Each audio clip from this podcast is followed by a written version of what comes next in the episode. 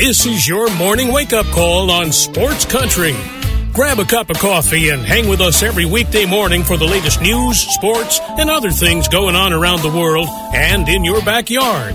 Now, here's your host, Gene Gums.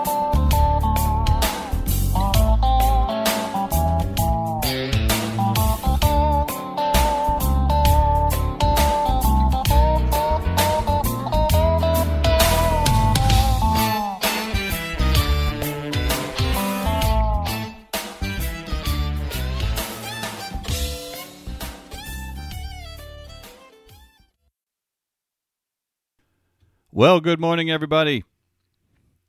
It's the sixth day of January 2021. Welcome to a Wednesday morning wake up call here on Sports Country Radio. Appreciate your time this morning. Lots to get to. Uh, great college basketball game last night, uh, University of Connecticut, in one of the best uh, regular season games I can remember in a while. So it was uh, it was fun. We'll talk about that. We've got football news. Um, some uh, the COVID news, which is everywhere. So we'll uh, get to all that in just a bit. Um, start off the show this morning, though. Just everybody is uh, kind of holding their breath, wondering what was going to go on with those two Senate races in Georgia, and one of them has been won by a Democrat. Uh, Raphael Warnock uh, appears to have defeated Kelly Loeffler last night, and uh, by a, a big enough margin where uh, people were making the call this morning that that one is over. And now we will wait to see what happens with the uh, race between the Republican incumbent David Perdue and the Democrat, uh, Democrat Jon Ossoff. Uh, Ossoff's actually leading uh, right now, but they're still calling it to saying it's too close to call. But uh, look, you know, as uh, someone who is a Republican, and I am, you know, but a Republican that is anti-Trump, did not vote for Trump, will never vote for Trump, and you know, uh, I'm glad that the crazy train administration is just about over. Um, this will give the Democrats, if they win the other seat, uh, essentially control of both the House and the Senate. And look, you know, if things are going to get done in this country, you need to. We've seen that over the last four years with the deeply divided House and the deeply divided Senate.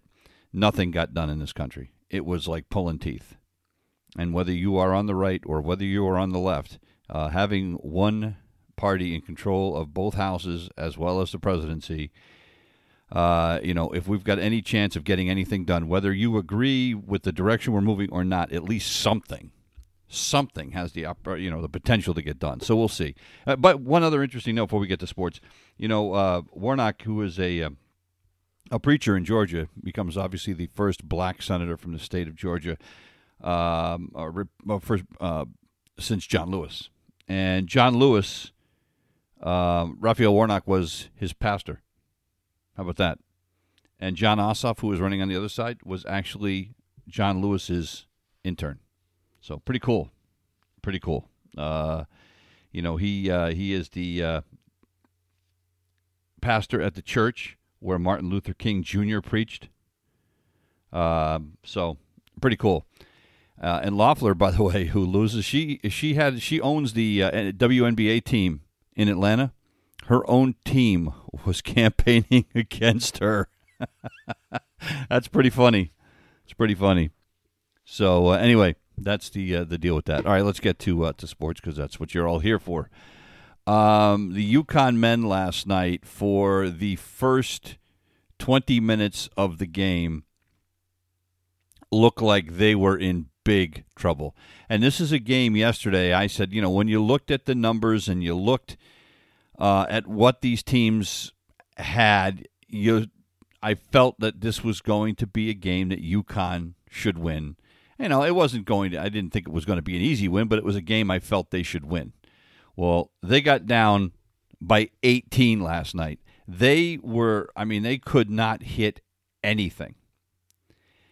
And then you know, Tyler, uh, not Tyler Polley, uh, uh, Bouknight gets hurt. James Bouknight gets hurt. Their leading scorer, a guy who has scored like 60 points in UConn's first four games, has a opponent, uh, Koby McEwen, dives onto his arm and hyperextends his left elbow. I mean, when you watch it in slow motion, I'm like, ah, you know, it was one of those cringe-worthy replays where you're going, "Oh, how is that not broken?" You know, Bouknight's diving for a loose ball. McEwen's doing the same thing, and he landed on Bouknight's elbow. And Bouknight, from that point on, there was about three minutes to go in the first half when that happened. And obviously, Bouknight left the game, and he was not the same player the rest of the night. He ended up shooting three for 12 in this game. And basically, you know, he came out in the second half with that arm wrapped up. But he wasn't the same player. He was more of a decoy. Now, he could still play defense, and he played pretty good defense last night. But UConn needed other players to step up because this is James Bouknight's team. And uh, getting consistent offense from other players has been an issue. Well, last night in the second half, UConn got some outstanding play from a couple of seniors. They come back, they end up from, from 18 down. They end up winning this game by 11. What a turnaround. Tyler Polley, senior, kid who tore up his knee last year. If you remember, he had that that horrific ACL injury in January. And, you know, he rehabbed that thing all summer, and he had a career high last night 23 points. All 23 points, folks, came in the last 15 minutes of this game. The kid literally just took the game over. On top of that, you have Isaiah Whaley, who has struggled. Danny Hurley called him out uh, publicly and said, Look, you know, that he had to play his A game. Well, last night, 15 points, 13 rebounds. They out rebounded Marquette, a bigger Marquette team, out rebounded them last night 42 to 28. And UConn goes to 5 and 1 with that victory last night.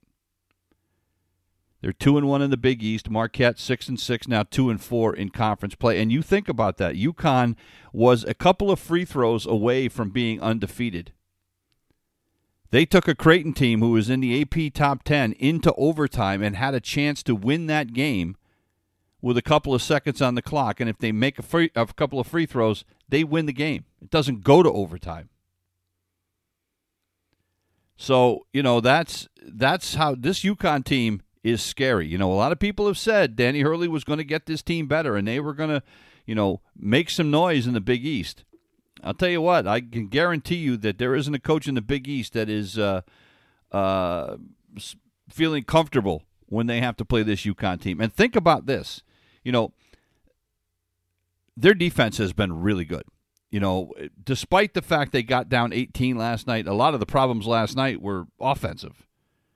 I think they were 10 for their first 30 from the field. Their defense wasn't the problem. I mean, they were they were you know busting their rear ends, and some of the shots that Marquette were making last night was ridiculous. I mean, there was I think two or three times in the first half where UConn got the uh, Marquette to use almost the entire shot clock to the point where Marquette had to throw up a desperation shot, and they went in. It was just one of those halves. But man, in the second half, when the offense got going, they continued to play great defense and they went on a 17 to 4 run without Bouknight. Bouknight, you know, again, he was the invisible man in the second half. But Tyler Polley was ridiculous. Polley by the way, 5 of 8 from 3. So, what a win. I, I mean, I, it's it's right up there with one of the best wins I have seen from this UConn team in the regular season in a long long time. Bouknight 40 points or 60 points, I'm sorry, in his first two conference games. Last night he had six, and uh, the UConn wins the game anyway. And that's what this team needs. Bouknight is a special player. Bouknight is a kid that will play in the NBA. We all know that.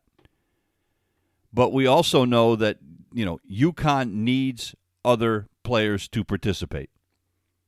And last night when Bouknight was injured, they stepped up, and that is a great sign for this UConn team. Great sign. Now, they still have a couple of games left on this road trip. Well, they they're back in UConn uh, after the game last night. They came back to Storrs, but they've got uh, games. I believe it's on uh, Friday and or Saturday and Monday on the road, and it's going to you know be a big test. And this was a big test for UConn last night, simply because it was their first real uh, road game. And uh, mission accomplished. I mean, honest to goodness, that was a great win last night. Uh, so on the women's side, as we have gotten so used to hearing about this season, there was supposed to be a huge game on Thursday night. UConn at number three, Baylor at number six. Everybody, that was the game of the week. Well, the game of the week is not going to happen. Why is that, you ask? Because Baylor has COVID 19 issues. Um, and who was it? Kim Mulkey, the head coach, tested positive for the coronavirus. Um, the uh,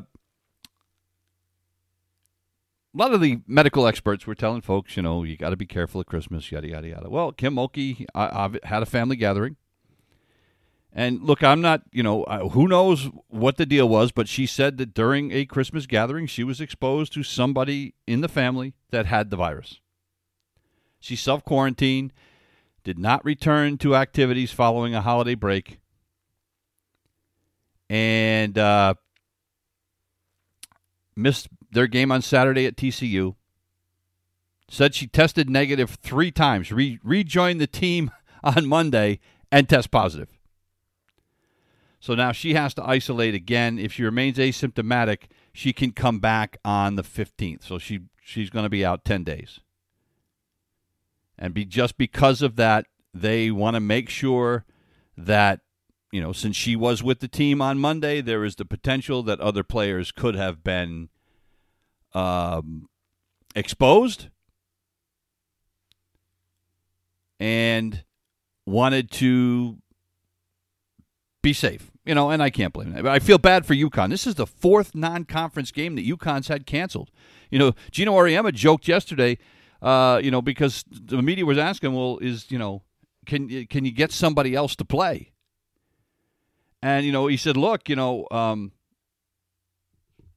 on just short notice, probably not. I mean, they were supposed to play Louisville earlier in the season, and Louisville's struggling to get games as well.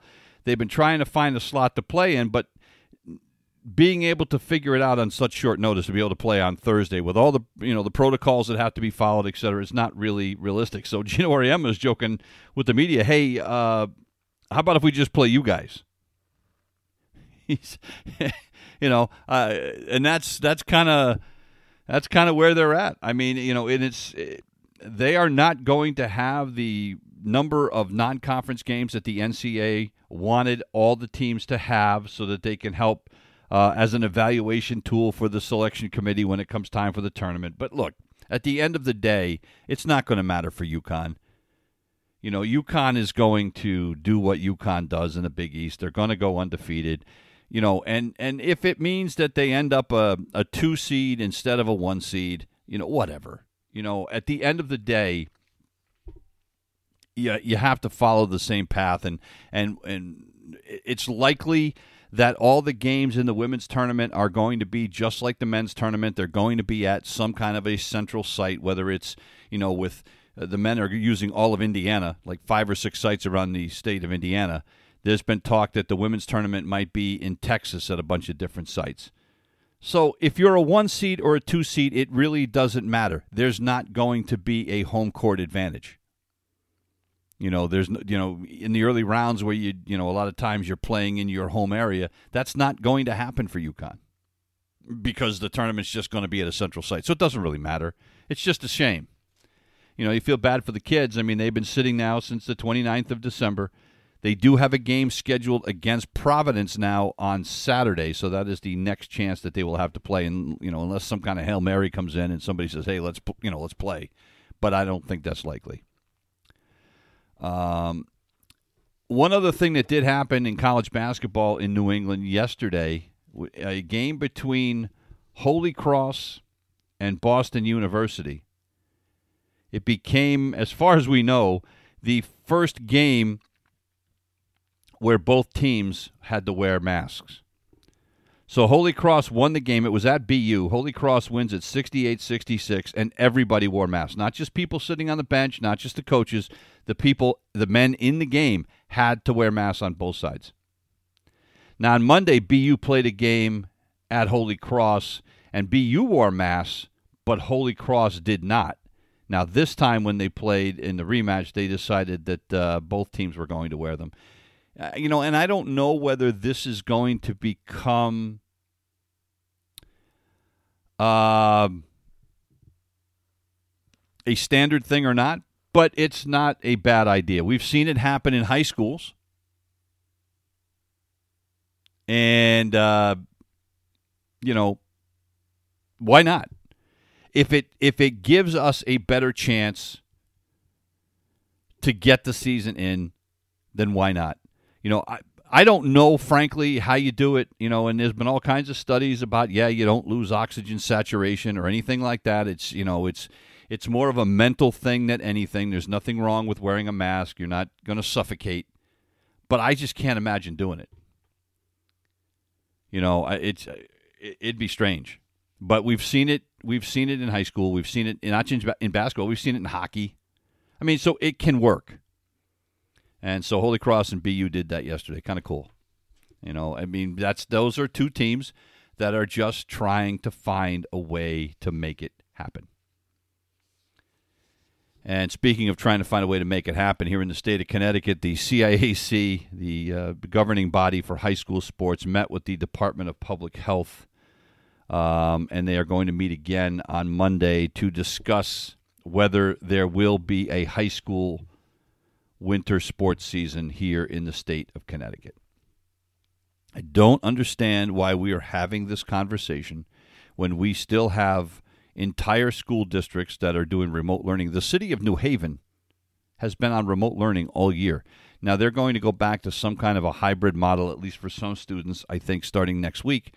But you know, we have a, a positive test rate here in the state now of seven and a half percent. The numbers are going you know, up around the country. You know, I I understand how we want to, you know, we won't we don't want to take anything away from our kids, and I feel like you know, uh, an idiot saying this over and over and over again. Um. But you know, look, if it's the worst thing that ever happens in these kids' lives that they can't play their winter sports season, they'll get over it you know. And uh, but look, we're trying to keep everybody safe, and and I don't think it, it's you know. I mean, they're actually talking about that wrestling has been sanctioned by the, a high risk sport. The CIC thinks they can have wrestling. Really? I mean, you can even. I mean, talk about close contact. Jesus, that's closer than football. Uh, and you can't wrestle with a mask on because it's not going to stay on. What are you going to do? Stop it every 15 seconds when somebody's mask comes off when you're, you know, groping each other? No. Uh, you know, I suppose you could maybe do it with basketball and hockey if you want to make them wear masks, but why? Why? You know, ju- I, I get it. I mean, you know, for the seniors, oh my God, the seniors, and they oh they lost their junior year. I, look, stuff happens, and you know, look, this is not the last time this is going to happen in their lifetime. Unfortunately, with the world being the way it is now, you know, this is not the last pandemic we're going to see. And there are times that we're just going to have to make sacrifices for the good of the, the, for the good of the whole. And this is one of those cases. So I, I, I don't understand the conversation. And if the Department of Public Health and the governor sign off on that, uh, I'm going to be very very disappointed. Uh, one other quick note before we go to a break. Uh, there has been some uh, rumors that there is a possibility that the college football championship game is going to be delayed. Supposedly, Ohio State uh, has some COVID 19 issues again. Ohio State has had COVID 19 issues all year. Um, and uh, but according to Bill Hancock, who is the executive director of the uh, college football playoff, he's as far as he knows, you know, the game's still to go for Monday night. Um, the athletic directors from both schools have been in contact, you know, and we don't even really know exactly what it is. This is just rumors that have been floating out. And Nick Saban's daughter, the Alabama coach's daughter, uh, uh, sent out a tweet yesterday that she later deleted, basically saying that uh, the rumors of Ohio State with coronavirus virus issues were BS, that they were just trying to stall for time to give their quarterback more time to get better. You know, and she's she basically called them liars. she she since deleted that. I'm sure that was not a pleasant conversation uh, with her father. Uh, but there is a January 18th potential makeup date if necessary. Uh, look, Ohio State got a break to get even get into the playoffs. You know, they they were in a conference that wasn't even going to play, and then they made a break. You know, and, and allowed them into the conference playoffs with only six games when they were supposed to have had seven. You know, and then they beat up on Clemson. So, I mean, obviously Ohio State's a good football team. I'm not trying to say they don't belong there, but at some point, you know, at some point, you're just going to have to say, "Hey, sorry," you know, let's you know let's let's just play. You know and i don't know whether it's bs or not and there was all that conversation around michigan. Remember when michigan was uh, begged out of the ohio state game? And people were just saying well they just didn't want to get, get, get the crap beat out of them again. You know that if they were a 7 and 0 football team and getting ready to play ohio state they would have played. You know i mean who knows you know uh, uh you hate to think that coaches and administrations would use something like this as an excuse, but they do. And so it's possible. But uh, as of right now, the game is still on. So, uh, you know, stay tuned. 28 minutes after the hour, got to take a break. We're back in a minute. You're listening to the Wake Up Call on Sports Country. It's 30 minutes past the hour. Welcome back to the Wake Up Call. You know, I just wanted to take a second. Uh, there was a great story this morning on the Today Show um, about Barstool Sports and uh, what they're doing to help restaurants around the country. It is great, and and and I. Um, I had a little exchange this morning, and it's not and not a bad one uh, on Twitter. Um, you know, about about Barstool Sports, and let me say this: Barstool Sports is not my cup of tea. You know, it's uh, you know, it's not just sports. There's comedy. It's very irreverent. Uh, they do a lot of different things. You know, there's comedy. There's you know, there's there's all you know, there's fashion. There's you know, they they delve into pop culture, everything. Uh, but it's also geared towards people much younger than I am. I'm 60 years old. It's not my thing. You know, which is fine you know. And somebody said to me this morning, he said, "Well, you know, there's a lot going in at Barstool. It's like walking into a grocery store at the bakery section, saying you don't like the baked goods, therefore you dislike the market." That's not true because you know, for me, I've sampled a lot of the different things that they do. You know, and and, and again, it's not. Uh, there's no. There's no nothing against what they do. You know that it has a market. It has a following. Uh, but what I am very impressed with. Dave Portnoy is a guy that is the founder and CEO of Barstool Sports. And with the struggling restaurants that came around, you know, he went on one of his rants that he does every now and then, talking about how we need to help. You know, what's going on? Why isn't the government doing what they should do? Why are they letting all these you know restaurants struggle? And somebody challenged him and said, "Hey, you know, put your money where your mouth is." So he did. He put up five hundred thousand dollars of his own money um, and he then um, talked about it, and a lot of the Barstool followers, including some big time celebrities like Tom Brady and Guy Fieri and some other people, put up money. They now have over $18 million in a fund to help restaurants through this and they are you know people restaurant owners were sending in videos of you know how tough it's been for them. And you know and one of the prerequisites is you have to have stayed open you have to be have been successful and you have to still be trying to pay your employees through this whole thing. And they showed some of the reactions of uh, you know the the the uh, restaurant owners when Dave would call them up on a video call and tell them that you know they had been awarded some money. And uh, And what Dave said was is that it's not just a one-time gift that they're going to follow him through this whole thing. They've got 18 million dollars. He said, "Look, and they've helped I think 78 or 79 restaurants at this point." And he said, you know, we're gonna, we're getting, you know, we're going to have a math problem at some point because they're trying to st- help everybody, you know, through the or help the people that they've picked out through this whole thing. But they've got 18 million bucks in there, and the money is still rolling in. What a great thing! Whether I whether you like Barstool or not, and there's a lot of people that do, and there are a lot of people like me that don't, which is fine. But but what uh, Dave Portnoy ha- has done is remarkable. Uh, if you haven't seen it, the Today Show ran it this morning. I'm sure they'll have it online. Uh, Harry Smith did the report, but it was really good. It was really good, and you know, and it's it's a shame in our country that we have to have a private company doing things that we couldn't get our government to do, which is one of the reasons why I opened the show this morning talking about how Raphael Warnock won that election down in Georgia.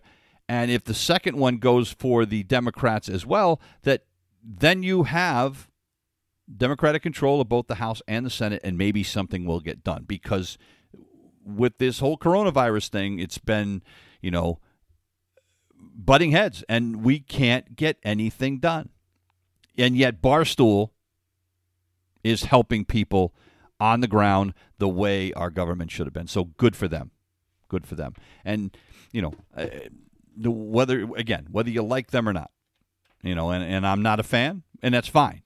But I am a fan of Dave Portnoy's, I'll tell you that. You know, he, uh, and, and some of the stuff Dave Portnoy does, he does this pizza challenge where you go to a, a city and you go to a particular pizza place and you can only take one bite you know, and then you have to, you know, judge the pizza based on one bite. It's a weird kind of thing that he does, but it's kind of cool, and he's done it in you know many places all over New England. It's it's it's fun. Um, but outside of that, I'm just not a huge, you know. There's a couple of people that uh, there's a couple of people that I just think are out of control, but be that as it may, uh, good for Barstool. Uh, we've been talking about this for the last couple of days. Why? Because it's interesting and because it's just disgusting at the same time, and that is the game between uh, Washington and Philadelphia with the whole, uh, you know, Doug Pederson, the head coach, throwing in their third string quarterback in a close game and basically screwing his team out of any chance to win this game. Well, more and more reports keep coming out, and there was one this morning that ran in the Hartford Courant, but it was written by Jeff McLane, who is a reporter for the Philadelphia Inquirer, a guy who is a beat writer for the Eagles, a guy who knows these players, who talks to these players all the time, and a lot of them have opened up. And it turns out that there was damn near a mutiny on the sidelines on Sunday uh, two defensive players had to be held back from going after their head coach when he did this. Now, the, the, their center, Jason Kelce, and another offensive starter actually went to the coach to ask him why he had pulled their starting quarterback in a three point game. Jalen Hurts was pissed. You know, and if you saw it, in the NBC broadcast, they actually, uh, and I didn't see this, I, I, read it in the story this morning. NBC actually captured Jalen Hurts on the sidelines saying, or what appeared to be saying, that's not right. And after the game, when you know he was asked about it, he said, "As a competitor, I play to win." He says, "You have to trust Pederson's plan." Yeah, okay. Well, you know, and then Doug Pederson did not help himself. You know, all along he had said that his plan had always been to get Sudfeld in the game because he had been there for a while and he deserved to get some reps.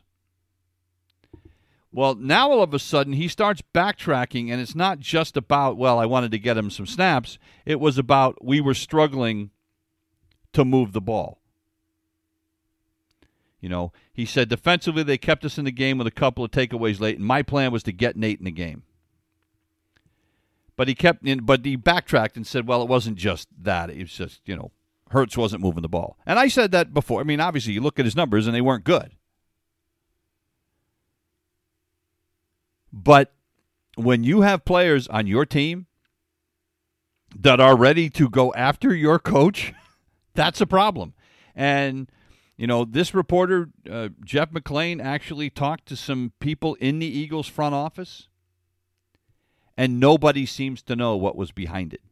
It's a mystery. They, you know, whether whether it was strictly Pederson's decision or whether he was under orders from Jeffrey Lurie or their or their general manager Howie Roseman.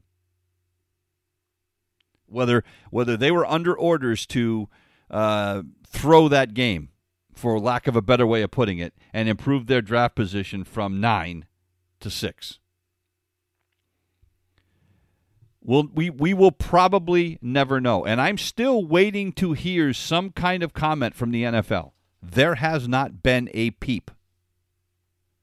And again, for a, for a league that is worried about the integrity of the game, as they have, you know, crowed about so many times when it came to things that uh, you know happens in New England.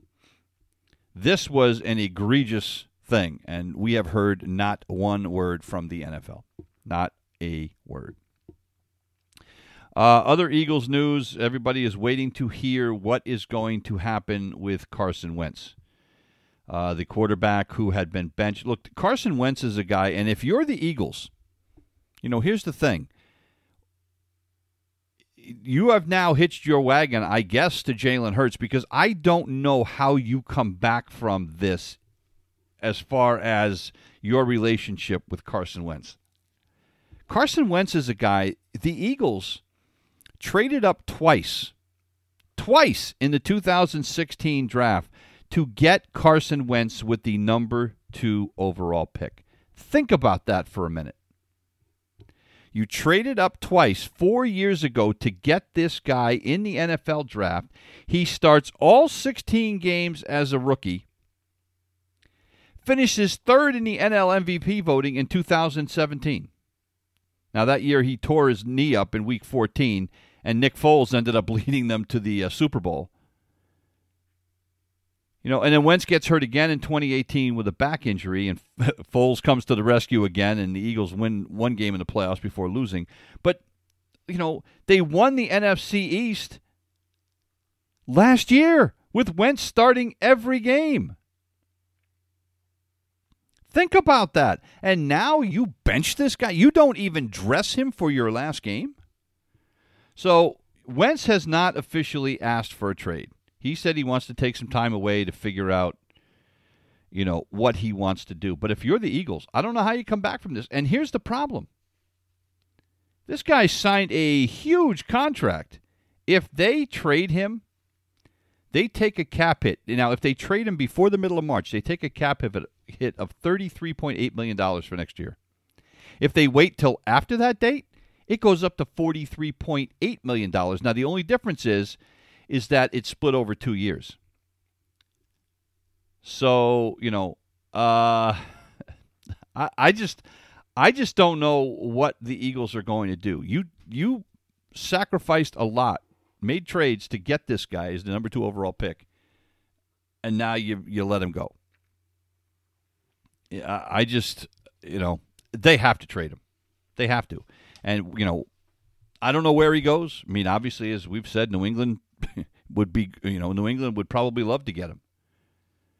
Uh, Indianapolis, you know, they've got a 39 year old Philip Rivers. Now, Rivers just led him to the playoffs, but how long do you go with a 39 year old quarterback? If you're the New Orleans Saints, you've got a 40 year old quarterback in Drew Brees. There's a lot of, if you're Jack, well, not Jacksonville because they're going to draft Trevor Lawrence. Uh, if you are the Miami Dolphins, and yeah, you drafted Tua, but he looks like he might be a train wreck. You know, there's another place that you could use a quarterback. You know, there are plenty of places where, uh, plenty of teams that would love to get their hands on him. So it, it'll be interesting to see how that gets repaired. I'm not sure it can be. Um, this is, you know, and I don't know what the NFL is going to do here, but it, as of right now, the Cleveland Browns are going to be without their head coach and at least two players for their playoff game against Pittsburgh. How about that? You make the playoffs for the first time in forever, 18 years between playoff appearances, and now your head coach won't be there, and your Pro Bowl guard Joe uh, Bitonio also will not be there. One of their receivers is on the COVID list.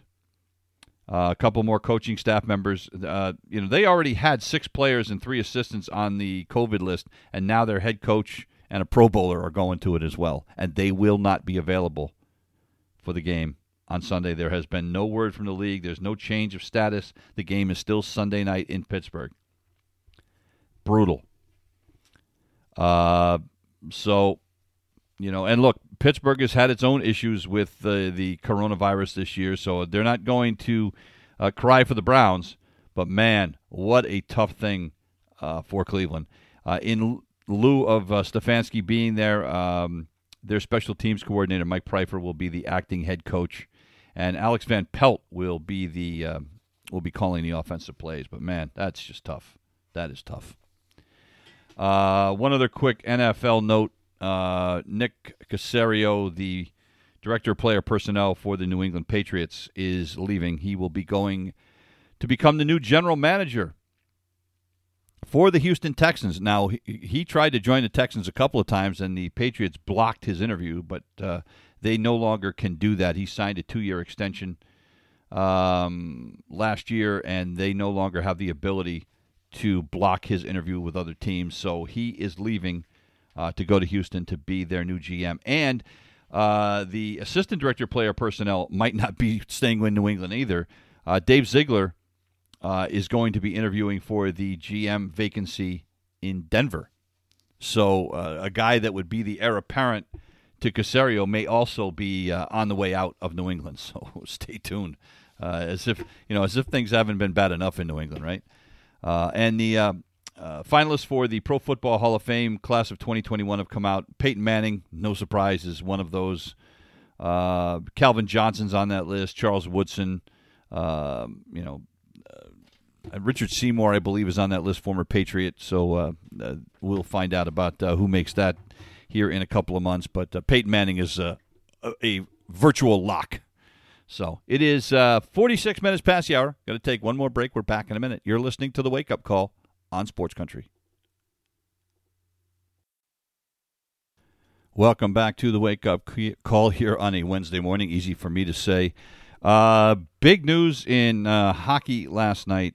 Uh, the United States defeated Canada two to nothing in the gold medal game to upset the Canadians at the World Junior Hockey Championships uh, in Canada. The game was played in Edmonton, and uh, a great night for USA Hockey. Spencer Knight, uh, Boston College player a guy who uh, has been drafted, or was a 2019 draft pick by the Florida Panthers, makes 34 saves in this game as the U.S. wins it 2 0.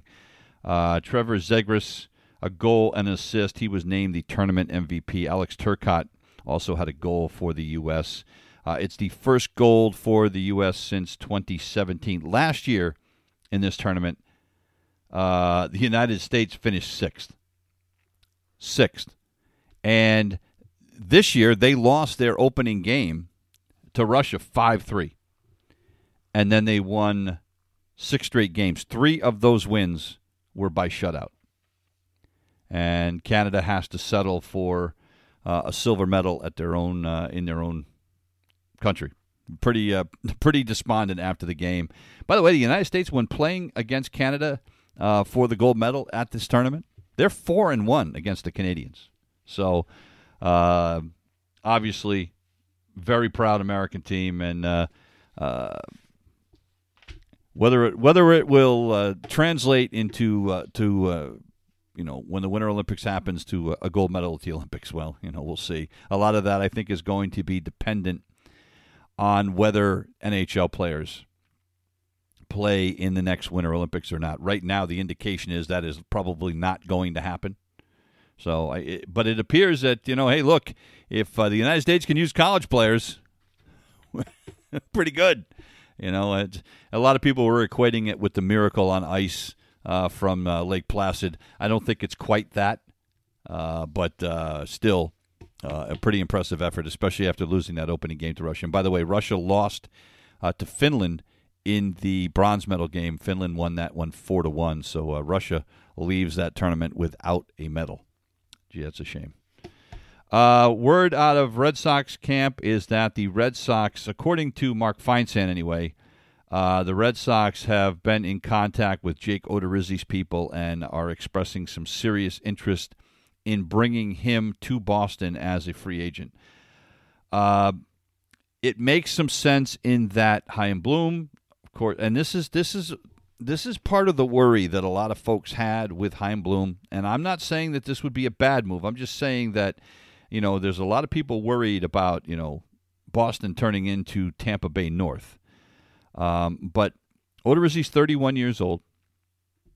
He had a tough year last year. Again, you have to pretty much throw out everything that happened last year because of the shortened season. But I mean, he was he he only threw like 13 innings. He had an ERA of over six, um, and he had three different stints on the disabled list between July 23rd until August 8th.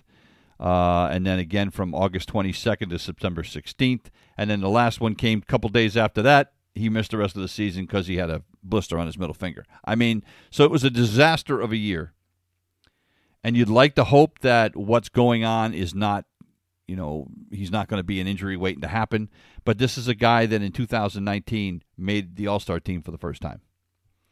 Uh, pitched uh, to a 3.50 ERA, made 30 starts. Um, you know, and Minnesota went 21 and 9 in games that uh, he started.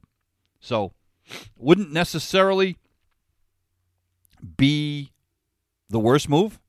Again, excuse me, not knowing when Chris Sale will be back. You know, the injury history uh, with Nate Eovaldi. You know, Erod appears to be ready to go, but we don't know for sure. You know, there are just a lot of question marks with the Red Sox rotation. This guy could, you know, you could plug him in right away as your number four starter you know, and feel fairly good about it. So, would not be the worst move in the world. Um, the Dodgers yesterday re signed Blake Treinen, former Oakland Athletic closer. Uh, he got a two year deal for $17.5 million. Uh, look, this is the guy that a couple years ago when he was with Oakland was perhaps the best reliever in baseball. Um, you know, and there were some injury issues, and um, he had a rough 2019. Played well last year, um, and uh, you put him in that back end of the bullpen, and that uh, that makes them very formidable. So. Uh, Blake Treinen will stay with the Dodgers. Robbie Grossman signed a contract yesterday with the Detroit Tigers. Uh, he gets a two-year deal uh, for $10 million. And uh, the New York Giants, with a small signing yesterday, they uh, signed backup catcher Curt Casali to a major league deal. Um, what's going to be interesting here, Buster Posey, they're probably going to maybe platoon him a little bit more. Uh, Buster Posey has been playing some first base because uh, he's been getting beat up back there. And they have a pretty good prospect in Joey Bart, uh, catcher. And they thought that Joey Bart would be a guy that would spend the year uh, with the Giants in the majors, but now with them signing Curt Casali, a guy who maybe isn't the best defensive catcher in the world, but has some offensive skills. Um, not sure what will happen there. Uh, but uh, Joey Bart, you know, whether they'll try, you know, look, and that's a guy with catching being as bad as it is around the major leagues. If they decide that they're ready to move Joey Bart, you know, you could probably get a good piece uh, or two uh, for the uh, young, promising catcher in your system. So we'll see. Um, one last thing this morning: Tommy Lasorda is out of the hospital. Glad to glad to see that. Um, he had been in the hospital since November eighth because of heart issues. Um, had went through rehab in the hospital. He is uh, ninety. I think he's ninety five years old, ninety four years old. So uh, good to hear that uh, he's out of the hospital and uh, you know apparently doing well. Speaking of in the hospital, Larry King, uh, legend at CNN, legendary broadcaster and interviewer, uh, has COVID, and he's been in the hospital for the last week or ten days. So uh, another guy that. Uh, uh, has had a lot of health issues in his life, just as Tommy Lasorda did as well with heart issues and stuff. So, uh, uh, keeping my fingers crossed that uh, Larry King makes it through and the coronavirus doesn't uh, get another one. That is going to do it for us here this morning. We'll be back tomorrow with another edition of the Wake Up Call. We leave you this morning with some music from Hank Williams Jr., Man to Man. We'll see you tomorrow. You've been listening to the Wake Up Call on Sports Country.